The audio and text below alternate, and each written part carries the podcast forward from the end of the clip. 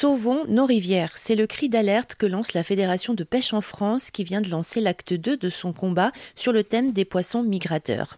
Jean-Paul Doron, vous êtes premier vice-président pour la Fédération euh, pour la pêche et la protection des milieux aquatiques en France.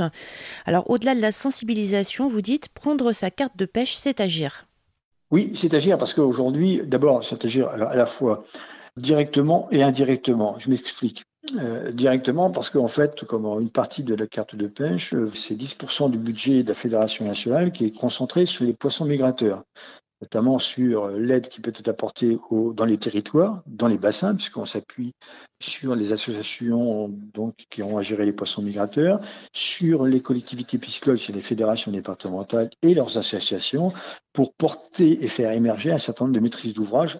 Et, dans le cas présent, dans certains cas, ce sont effectivement les associations qui accompagnent des programmes de restauration, euh, notamment de la continuité écologique, mais aussi de suivi des espèces, de connaissance des espèces, puisqu'en fait, euh, on a euh, un certain nombre d'outils à notre disposition, notamment des, ce qu'on appelle des stations contrôle des, poissons migrateurs sur certains ouvrages, qui nous permettent de voir un petit peu quelles sont les espèces qui passent, etc. Enfin bref, ça c'est la partie directe. La partie indirecte, est plus politique et stratégique dans le sens où un pêcheur, effectivement, lui, n'est pas forcément, euh, je militant dans l'âme, pas forcément mobilisé euh, au quotidien sur ces sujets.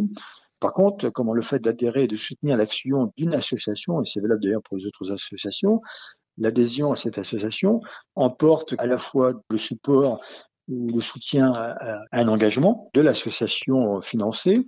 Derrière cela, c'est aussi la prise de parole, comme je fais aujourd'hui à l'instant, en tant qu'élu associatif, parce que on oublie de dire qu'au travers d'un peu plus de 4000 associations qui couvrent et qui maillent le territoire national, eh bien, euh, c'est euh, l'expression des pêcheurs qui trouve écho à tous les niveaux. Jean-Paul Doron, premier vice-président de la Fédération pour la pêche et la protection des milieux aquatiques en France. Toutes les infos sur le site fédérationpêche.fr.